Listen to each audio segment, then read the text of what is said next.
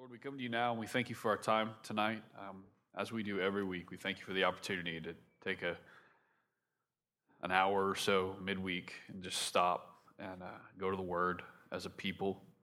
And uh, especially tonight, Lord, we uh, thank you for the way that um, we are encouraged by the Word and that we're really challenged. I think if we look at the text closely tonight, we'll all walk away um, challenged in some particular areas in regard to the work that you call us to as the church. Um, I pray, Lord, that you would guide our time according to your will and that you'd be glorified in it. We love you and we pray these things in Jesus' name. Amen. We're in Nehemiah tonight, and if you're going to write one word to kind of capture what the theme is, the theme is rebuilding. So, rebuilding would be what you would write in your notes if you're trying to get one.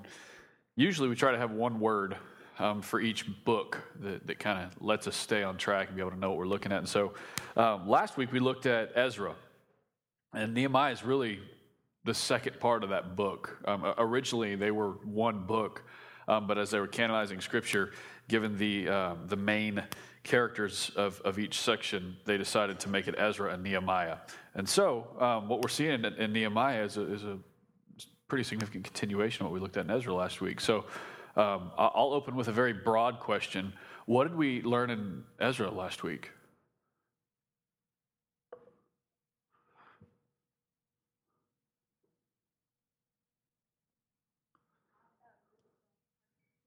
Yeah, that God moves the hearts of kings.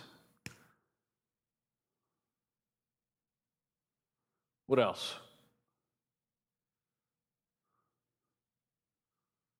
I feel like I didn't give y'all much time to kind of get into this. You know, normally there's a longer intro.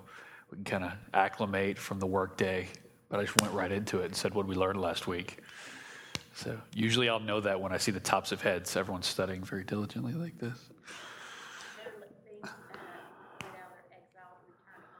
Yes, they're being let out of their exile. They being Israel, being let out of the exile. Who were they exiled under? Who? Cyrus, yeah.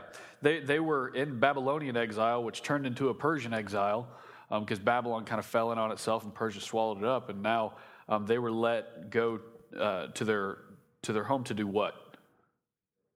To rebuild the temple. Exactly. Why did the temple need to be rebuilt? Obviously, it was broken down. I'm looking for more than that.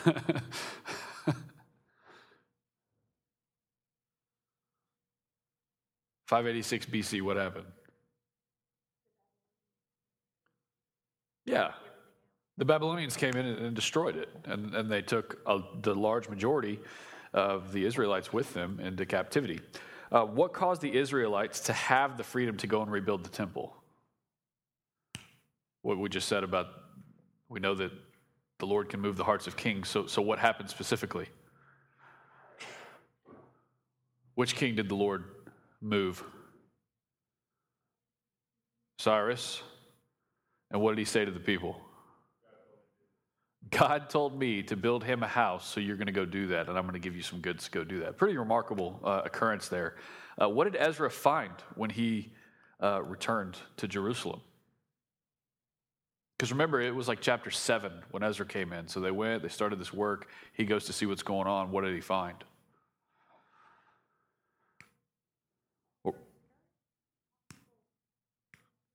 Some were discouraged. Yeah, there was they were kind of threatening the work that was going on there. What else?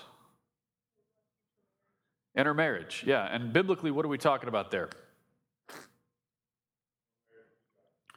Exactly. One marriage and either two gods or multiple gods. We're not just talking about a race issue at all here. We're talking about when two people get married that serve different gods. Because the, the warning that came way back before was if you uh, intermarry with them, they're going to lead your people. Your, it, it, says particularly that they'll lead the men, the young men who marry their young women, that will lead them away to worship their gods. And that's idolatry. And so obviously, idolatry is a bad thing. And so when he sees this intermarriage, um, how does he respond?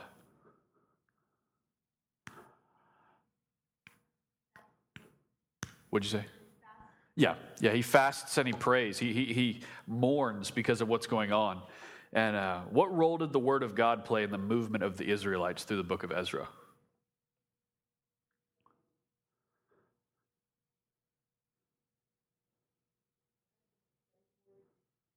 Yeah.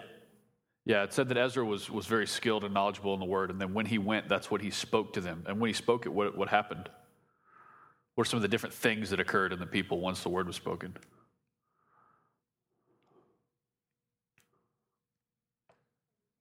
They repented. That's huge. What else?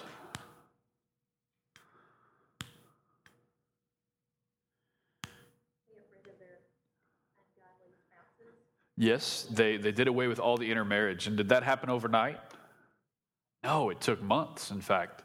And that's a reminder for us that repentance, I mean, making things right, sometimes it doesn't happen overnight. And it may be very tedious, but it's very worthwhile. And the way that they did it was, was good. What happened to the people who were discouraged?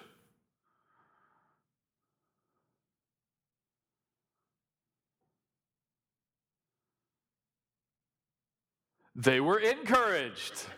Just like y'all will be tonight as we engage the word together. All right, fantastic. Um, yeah, they were encouraged. Those who were lacking in motivation were motivated. Those who were immobile were mobilized. Those who were um, in sin were convicted. Um, that brought about confession because that's what the word tells you to do when you sin. And then that brought about repentance, which is what the word tells you what to do.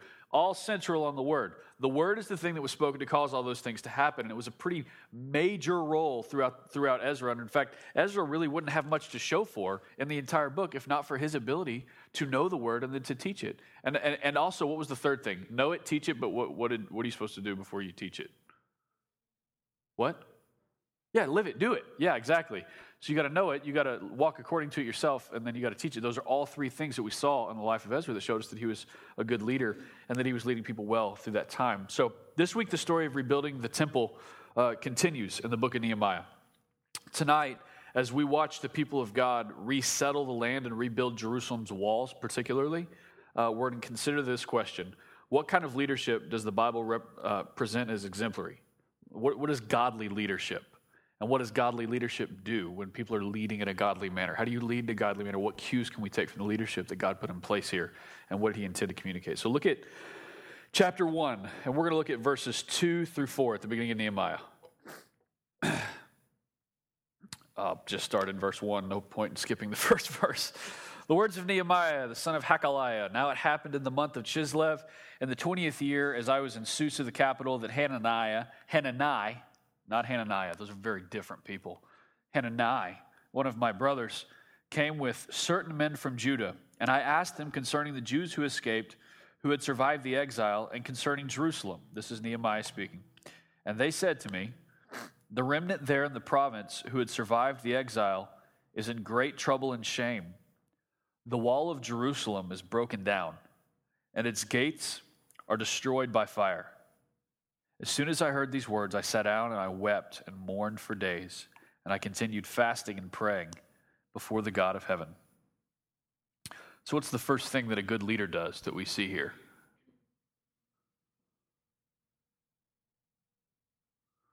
If we're looking at Nehemiah as a good leader tonight and how that plays into God's people doing what God's people are called to do, what, what does he do here that is right?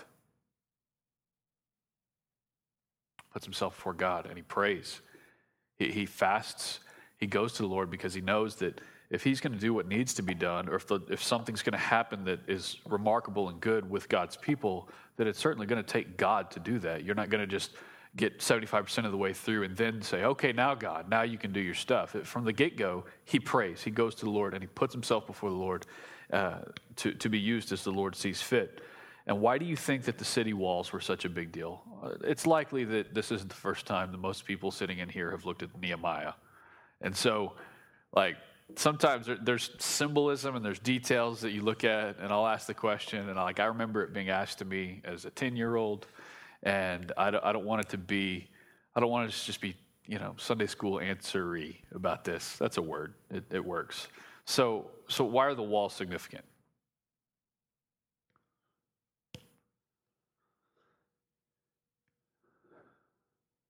They provide protection, okay? From what?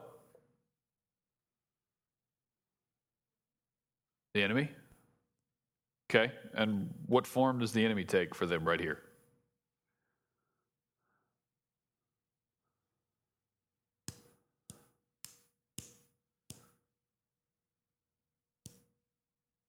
The enemy takes a form. in the book of Nehemiah. What, what, what would one of those be? You see how I reworded that? Just makes it brings life to the question.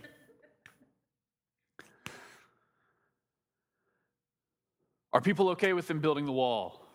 Are people okay with them building the temple? Do they get there and say, Hello, people who inhabit this land. We are ethnic Israelites, and we actually have rights to this land that go far back. Would you mind stepping to the side? And they all say, Okay. No, that doesn't happen. It's immediate opposition when they get there. And as they rebuild the temple, that happens, but they do the work and they persevere. And what's going to what we're going to see here in Nehemiah is that there is opposition. And obviously, if you need city walls, there's going to be opposition that comes in the form of those who either are either against your culture or who want to hurt your people or an unhealthy influence that comes from the outside. So we're going to talk about maybe what our city wall looks like in a few minutes because we want to make sure it's clear that there's a reason we don't have a big wall around our church building. So, uh, to understand that a little bit more, turn to Proverbs 25 28. Proverbs 25 28.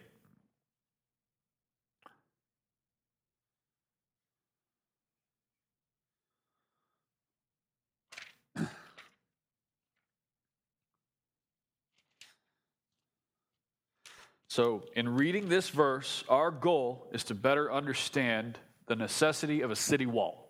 Okay? So in Proverbs 25, 28, it says, A man without self control is like a city broken into and left without walls. I'm going to read it again. A man without self control is like a city broken into and left without walls. What is the wall being compared to?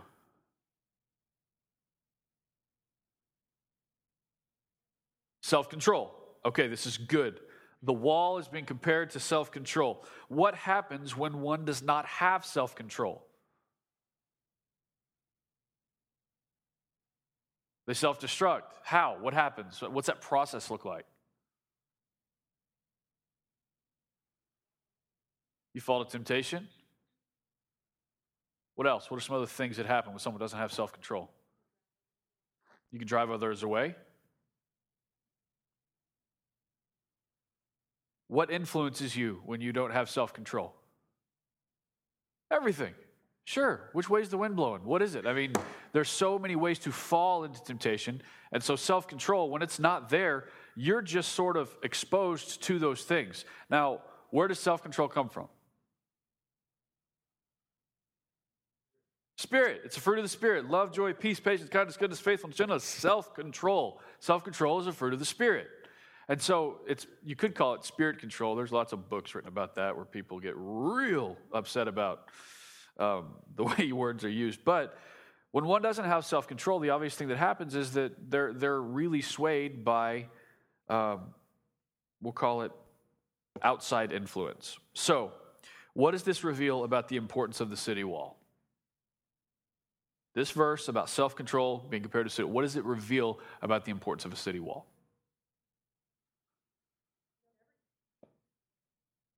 Imperative? Preservation? Okay. Yeah.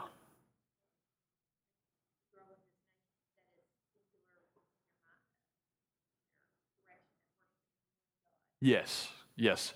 A nation that's singular in the direction of worshiping the one true God. Why do you preserve anything?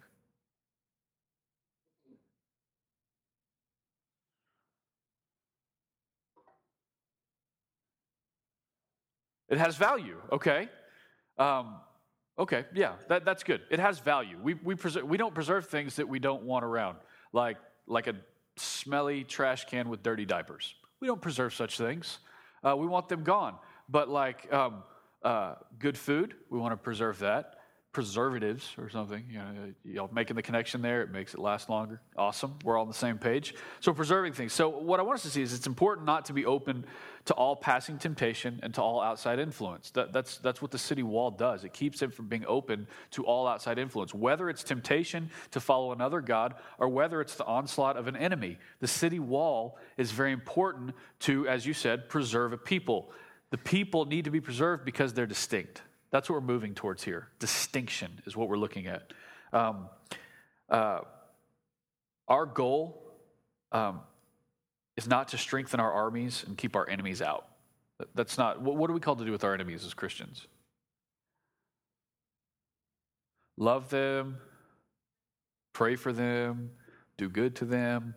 We can't do that if we just put walls up around our life. So when we're talking about this wall, I want to make sure it's real clear that what we're talking about is we are called to be a people who are distinct, not who just shut out the bad people. Okay? So we're talk, looking at self control. Trying to kind of weave this together a little bit. The, the example that's given to us in the scripture. God breathed it out. He said, I want y'all to think about a wall the way you think about self control. There's distinction. You think about holiness. We're called to be a holy people. And so this wall is very important. At the end of chapter 2, Nehemiah, you go ahead and turn back to Nehemiah. We'll come back to this wall thing a little bit more. At the end of chapter 2, Nehemiah has inspected the walls. So, um, inspecting the walls. How would that play out in the life of a Christian today? There's a lot of really practical, obvious. I mean, just kind of you start, you read a verse, you pour, pull something out of it. How do we, uh, what, what would inspecting the wall look like for us today? Accountability, absolutely.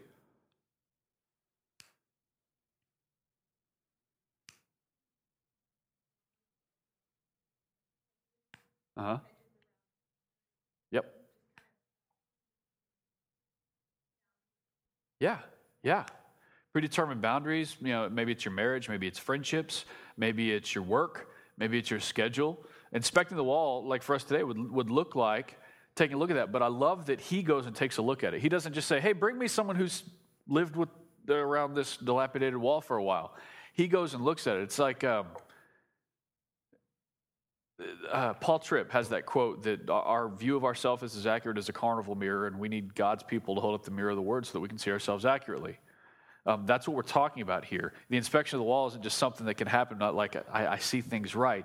Um, it's looking at what are some holes that I have in my life. Like a question you might write in your notes is what are some areas where I'm allowing way too much influence from the outside? Or allowing way too much sway from the outside, or allowing way too much of an unguarded onslaught from the outside, where maybe I'm not showing self control? What are some areas where the fruit of the Spirit is not present and bearing fruit because of my disobedience? That would be kind of the way we inspect the wall today. So let's continue looking at this. Nehemiah inspects the walls, and look at verses 18 through 20 in chapter 2. And I told them of the hand of my God that had been upon me for good and also of the words that the king had spoken to me. And they said, Let us rise up and build. So they strengthened their hands for the good work. But when Sanballat and the, the Horonite and Tobiah the Ammonite servant, uh, the Ammonite servant, and Geshem the Arab heard of it, they jeered at us and despised us and said, What is this thing that you are doing? Are you rebelling against the king? Then I replied to them, The God of heaven will make us prosper and we, his servants, will arise and build, but you have no portion or right or claim in Jerusalem. So, what we find here and throughout chapter 3 is everybody does the work and no one's left out of it. He, he encourages them. He says, This is what the Lord has done. This is what the Lord's called us to. And then they all say, in response to what God has, has shared, they say, Let us rise up and build. And then chapter 3, you, look, you start at the very beginning. Then Elisha the high priest rose up with his brothers and priests, and they built the sheep gate. Look at the next paragraph. The sons of Hassenaah built the fish gate. Six, Joiada, the son of Pasur, built the gate of Yeshanah and then you get to you get goldsmiths doing their stuff. You see the broad wall being worked on by this group of people. Uh, you skip down to verse 13 hannah and the, the inhabitants of zanoah repaired the valley gate. They rebuilt it set its doors its bolts its bars and repaired a thousand cubits. You see that repeated throughout the, the people doing these things. He rebuilt set its doors its bars in verse 14 of the dung gate. And you go through the pool of Shelah, the king's garden is rebuilt. You see everybody working on different things to get this thing done that the Lord's called them to get done.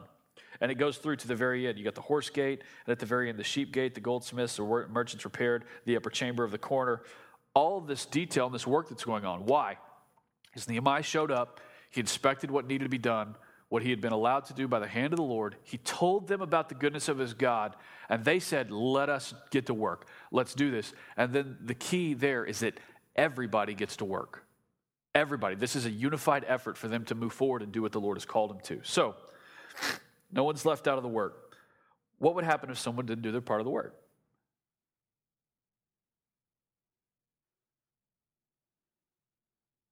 What? There's a, there's a weak spot in the wall. And we've already defined the importance of the wall. So, what happens if there's a weak spot in the wall?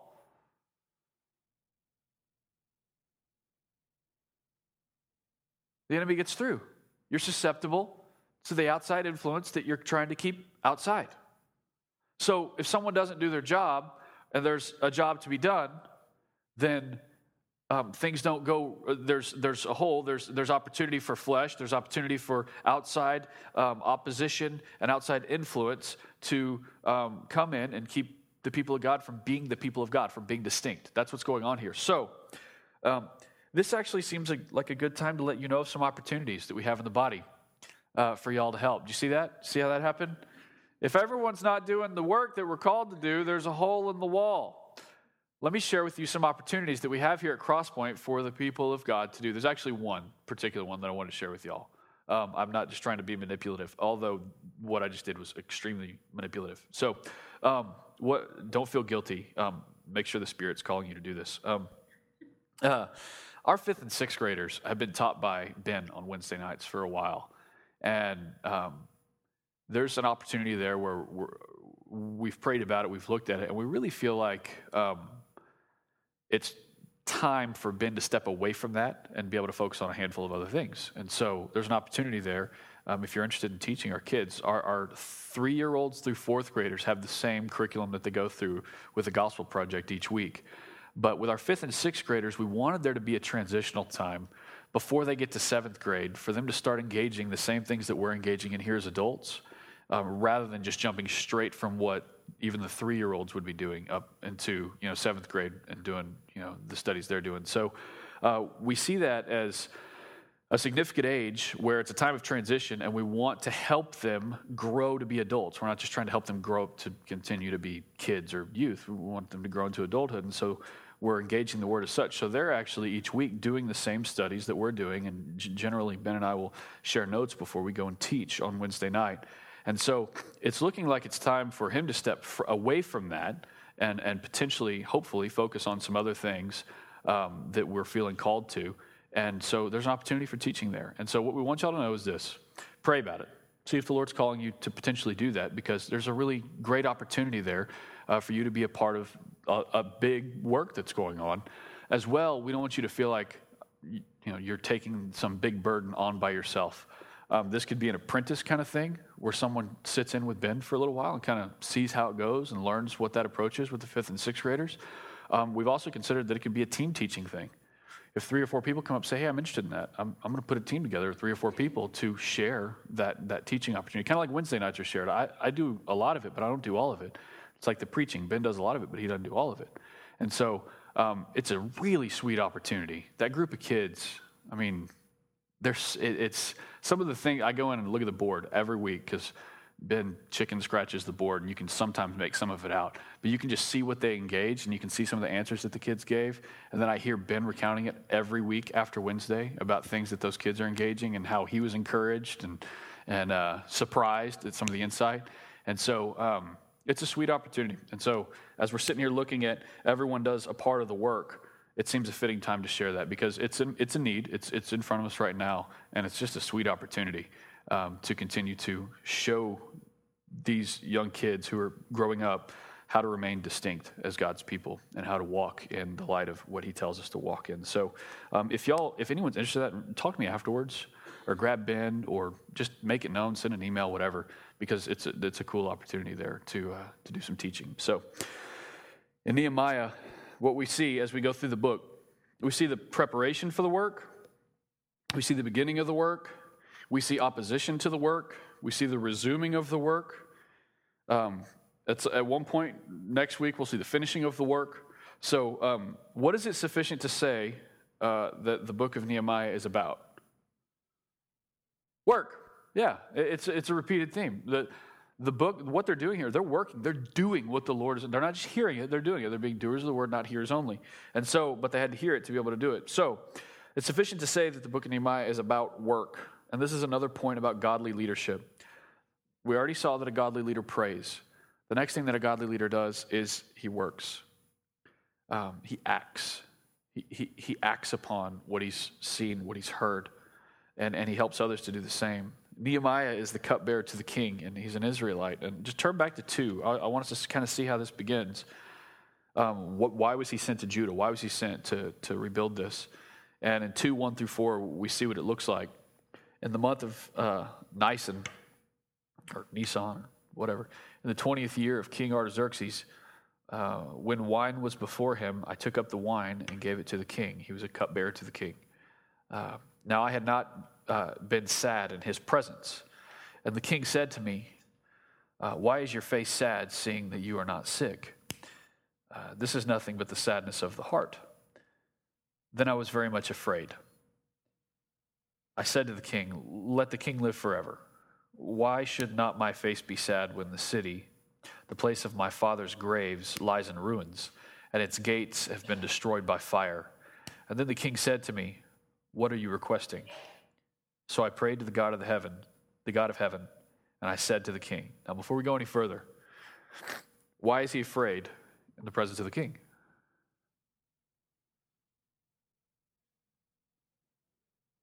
You don't want to anger the king. I mean, what's his role? Cupbearer. You're bringing the king his wine. And if, if, I mean, you can imagine if he walks in all upset and kind of, you know, ruins the atmosphere how that could anger the king as well. The king has a lot of power and he respects that. And so he doesn't want to cause unnecessary stress for the king. He doesn't want to bring eyes upon himself when it's not necessary, but he, he cannot help that his heart is sad. And the king is, a, a, thankfully, a man who, who has some insight and some wisdom and, and, and is able to see hey, that has to be sadness of your heart because you're not sick. What, what's going on there? So we see that he's afraid, yet he has an opportunity here. So uh, he has an opportunity with the king, and I want you to look at what he does with it. Look at verses 5 through 8.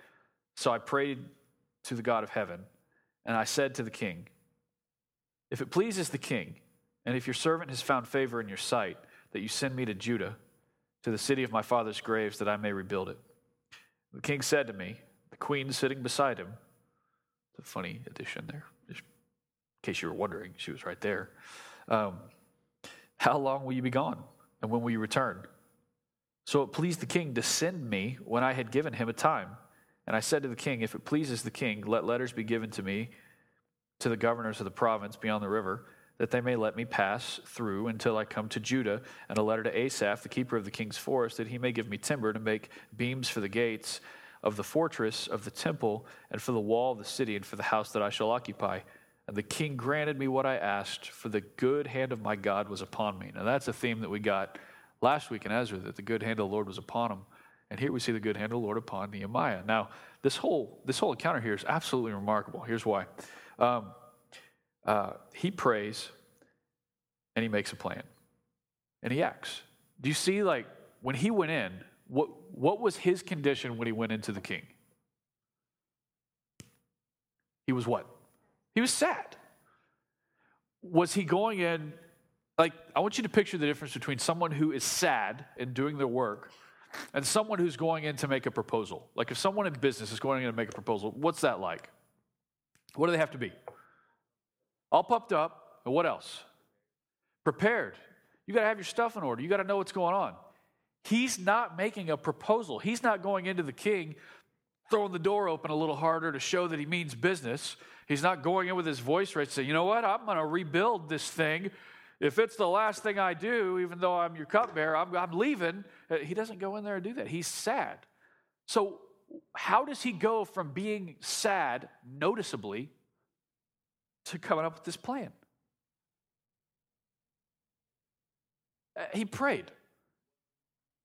It wasn't his plan. Whose plan was it? God's, and he prayed to who? And how fast did all that happen? It happened pretty darn quickly.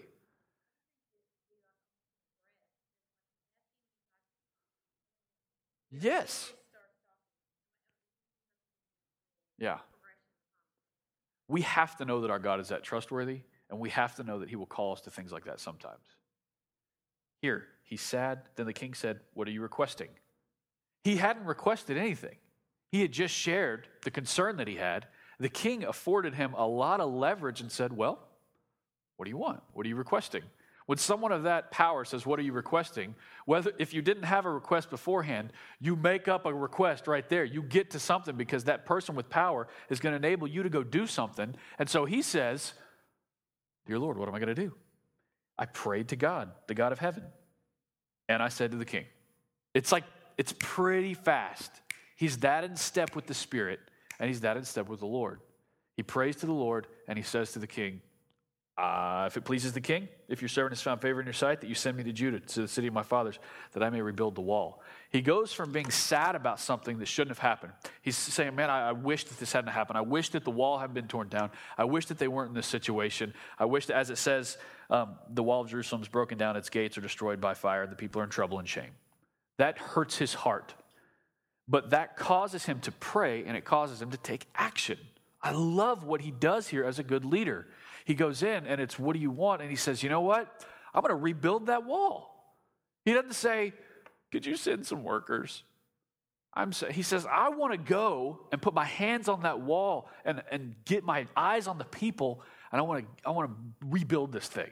That's, that's the passion that he has as a leader and the passion that he has to, to do what God is calling him to do and to benefit the people greatly in it. So, um, we see he prays and he makes a plan. He acts. And not only does he act, but in the rest of the chapter, he comes up with this plan for others to act as well. So it's not just a matter of I got to figure out what I'm going to do. As a good leader, he's char- he is levied with the charge to, to figure out what else do others need to do. I need to figure out my own action, but I need to figure out an action for other people to actually make this thing work. Like there's practical details that will need to go into play to do this. A lot of times Christians totally screw this up. We think there's this massive thing. if the Lord wants it done, he'll do it. Well, hold on. Like, what are they going to need to build the wall? Wood. Where, they, where could they get wood, maybe? Oh, a forest. Who, who, who's in charge of the king's forest?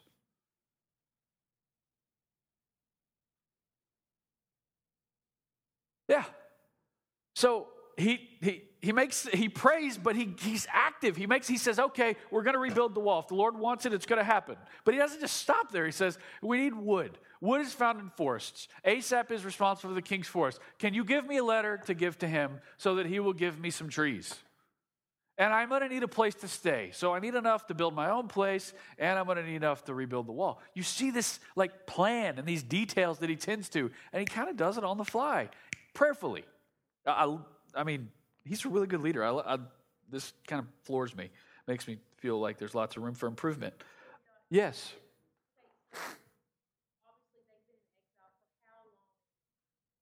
They've been in exile for, oh, what was it last week? Does anyone remember from last week how long we said they've been in exile up until this time?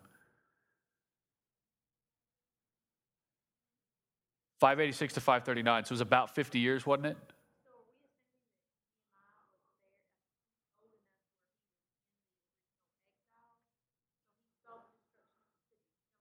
Yeah.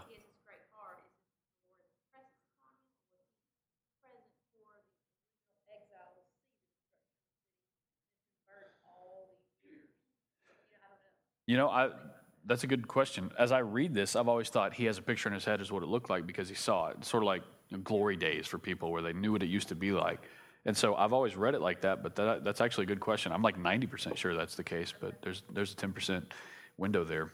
Does anybody know for sure? No? All right.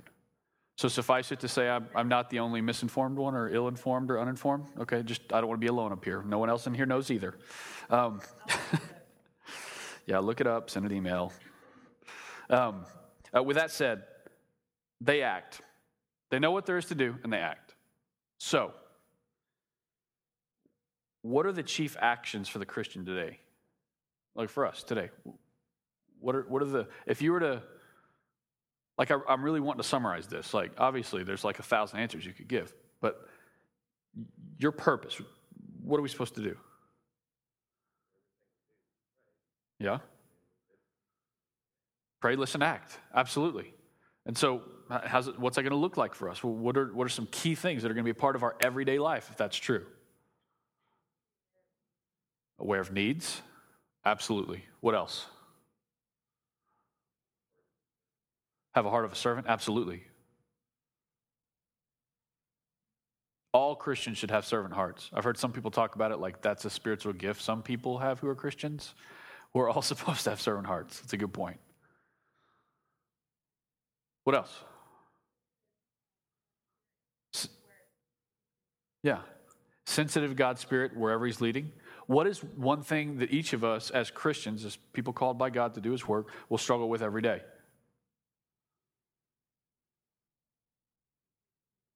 Yeah, sin, temptation, unbelief. Okay. Um, so, what else would be a part of our everyday walk if we struggle with sin every day? Confession, repentance. And then uh, when we confess and repent, we don't just stay there. What else do we do? We move, we act, and we do that trusting God. So, what I'm wanting us to see is like the chief actions that we do are, are repentance and trust. That's going to play out in a lot of different ways for the Christian. Sometimes it's going to play out in giving the person goods or a meal or something who needs it. Sometimes it's going to be in leading out. Sometimes it's going to be responding to an opportunity within the body. There's a thousand different ways, more than that, uh, for the people of God to be the people of God. But in order to do that, the daily movement is repentance and trust. We're going to trust the Lord. We're going to, we're going to obey. Uh, the, the catechisms say the chief end of, of man is what? Yeah, to enjoy God by glorifying Him forever, or and or Ben made up the word enjoyify, whatever works for you. Um, so repentance and trust. So what, what I'm wanting us to see as we're building this wall here is that we're not known by our isolation from others or by our actually being apart or away from them what we're known by is our newness of life. You know, someone's baptized, you're buried with him in beautiful baptism and raised to walk in the newness of life. The reason we say that is that's what, that's what you're marked by at that point. Jesus has done something and it makes an impact, and people are supposed to see it. That's why he says, Don't put the light under the bush, you, you let it shine. And so we're all thinking about the kids' song right now. I hope you think about it throughout the week. I hope it encourages you. Um, but we're, we're not called to to, to hide things, but we're actually called to be known um, by the newness of life that we have. We're made holy. So, in a sense, we are set apart. But what I want to make sure we see in this study is that that does not mean seclusion from the culture. Rather than disassociation, we hope to affect others in a daily walk of repentance from our sin and trusting God in obedience. That's the, that's the long arm of evangelism, is, is a healthy church that's doing that. The, the, long, the way we reach out and, and, and, and show people the goodness of Jesus and communicate the gospel. A lot of, I mean, I grew up in a setting where I thought that, well, how do you reach people for Jesus? Well, you got to go and share the gospel in a particular way, in a particular setting, and that's how people will get to know. And if, you know, if no one tells them, then how will they know? The, the, all that is partially true. Um, it's true, but it doesn't reveal the truth completely, I guess, as we've said before. And so, um, this, this movement of, of reaching out to people and being distinct, a distinct people, is largely seen by the way that we repent from our sin and that we follow God and trust Him in obedience. Like, that blow anybody's mind? Repent and follow Him in obedient trust. That, that's what we're called to. That's what we're called to do. And um, that will have an effect on people. And one thought that I had as I was looking through this is um, we want to affect others in that in our daily walk with that. And sometimes I, I worry that Christians can become way too uh, concerned about hiding their sin and like seeming like they never need to repent, seeming like they never need to confess anything. And I think there's something remarkably evangelistic about Christians who will confess their sins openly. That doesn't mean you have to air out all your junk with everybody, but um, if all, all that non believers see is people who have all their stuff together perfectly, um, they're not actually seeing something that's true because we're sinners, and that's our daily chief action is confess, repent, and move in obedient trust. Um, so Israel has good leadership. They have given good order to their work. They've begun the work, and in chapter 4, they meet opposition to the work. Look at 4 1 through 6. This is usually how it happens when Christians embark upon what God calls them to do. You look at it, you give good order to it, you, you start it, and then within a short amount of time, usually we see opposition to it. 4 verses 1 through 6. Now, when Sanballat heard that they were building the wall, he was angry, greatly enraged, and he jeered at the Jews And he said in the presence of his brothers and of the army of Samaria, What are these feeble Jews doing? Will they restore it for themselves? Will they sacrifice? Will they finish up in a day? Will they revive the stones out of the heaps of rubbish and burn ones at that? Tobiah the Ammonite was beside him, and he said, Yes, what, what they are building, if a fox goes up on it, he will break down their stone wall. Good one, Tobiah. Hear, O our God, for we are despised. Turn back their taunt on their own heads and give them up to be plundered in a land where they are captives. Do not cover their guilt and let not their sin be blotted out from your sight, for they have provoked you to anger in the presence of the builders. So we built the wall. Love it. So we built the wall. And all the wall was joined together to half its height, for the people had a mind to work. Two important notes. First, uh, yet another reminder we should not be surprised when we meet opposition to our work. The Bible says, Do not be surprised at the fiery trial when it comes upon you. A lot of times we find ourselves in a fiery trial and we say, What's happening? Because we forget that it says, Do not be surprised when it comes upon you. Opposition to the work that we're called to do as Christians will happen all the time. If you're at work and you're trying to share the gospel with someone, and you know, Tito from two cubicles down comes up and just shoots the wheels off of it by telling some crude joke, you can know, well, yeah, opposition to the work's gonna happen. You, you you don't look at him and, and say, I almost had him saved, and because of you, they're going to hell. That, that's, I was actually at a camp one time where some kids were talking, and I watched the counselor go up to him and say, Those kids in front of you might not know Jesus, and you were talking, and because you were talking, they might go to hell. Be quiet. And turn around, I was like, Oh, that was helpful. Yeah, they're going to trust Jesus now. Um, because if they were talking, the entire possibility of them trusting Jesus would be gone. Um, so, yeah, we don't move like that. We're not surprised at fiery trials, but we persevere through them because we trust Jesus. We entrust ourselves to Him. And we know that when opposition comes up, we're not to be surprised and we're not to be completely unseated by it. If they would have stopped, they wouldn't have built the wall. If they would have heard what they were saying, oh, the fox will topple that over. Tobiah's right. Let's stop. They wouldn't have done what God called them to do. They would have been, they would have been, and what would have happened? The wall wouldn't be there. They would have been open to all outside influence. And their call to be a distinct people would not have remained. It would have been toppled over. So, the second thing is it's important that the people have a mind to work. How did they come about that? They have a mind. It says, I love it. So we built the wall. It's such a great line. So we built the wall. All this stuff, no folks, so we built the wall. And all the wall was joined together to half its height, for the people had a mind to work. What caused them to have a mind to work? Good leadership? What else?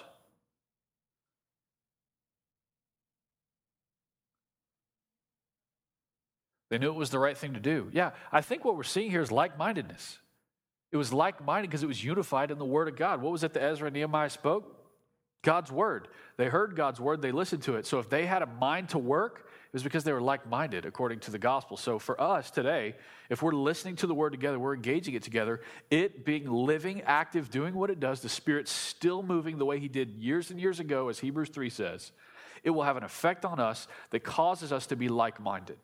Romans 12, 1 and 2 says, uh, I appeal to you, therefore, brothers, by the mercies of God, to present your bodies to God as a living sacrifice. Um, and it goes on to say, Do not be conformed to this world, but be transformed by the renewal of your mind. We use our minds to, to engage and be engaged by the word. And transformation happens there. And what that verse is saying is that you will be conformed to the world if you're not transformed by the renewal of your mind.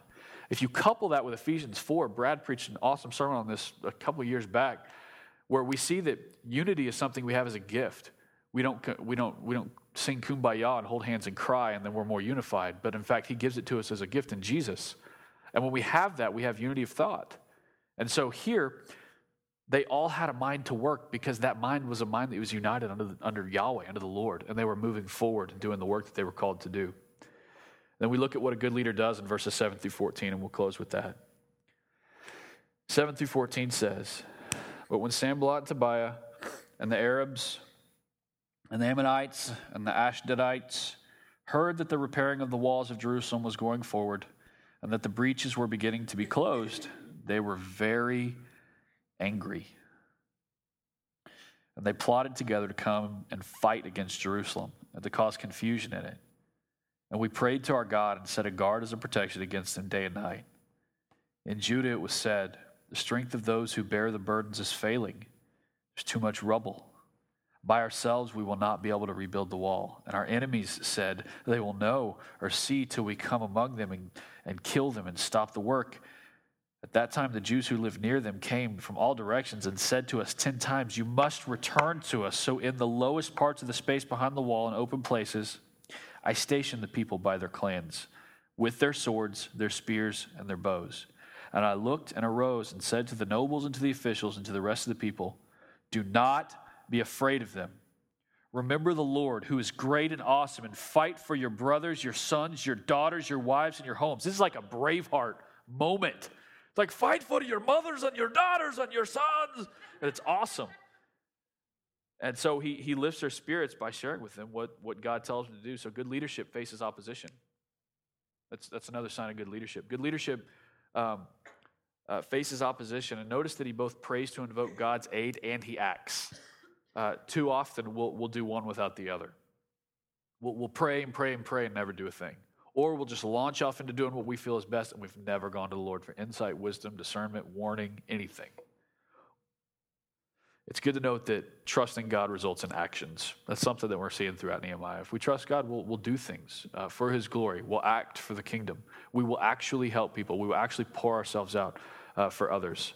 Um, God's sovereignty is never to be used as an excuse for our laziness or our lack of attention.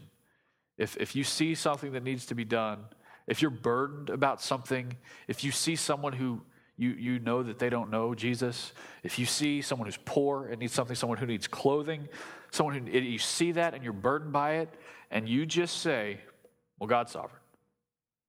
You got to be real careful about using God's sovereignty as an excuse for laziness or a, just a, a lack of obedience to follow through and be diligent and an opportunity that you might have to do kingdom good and to put the glory of God on display.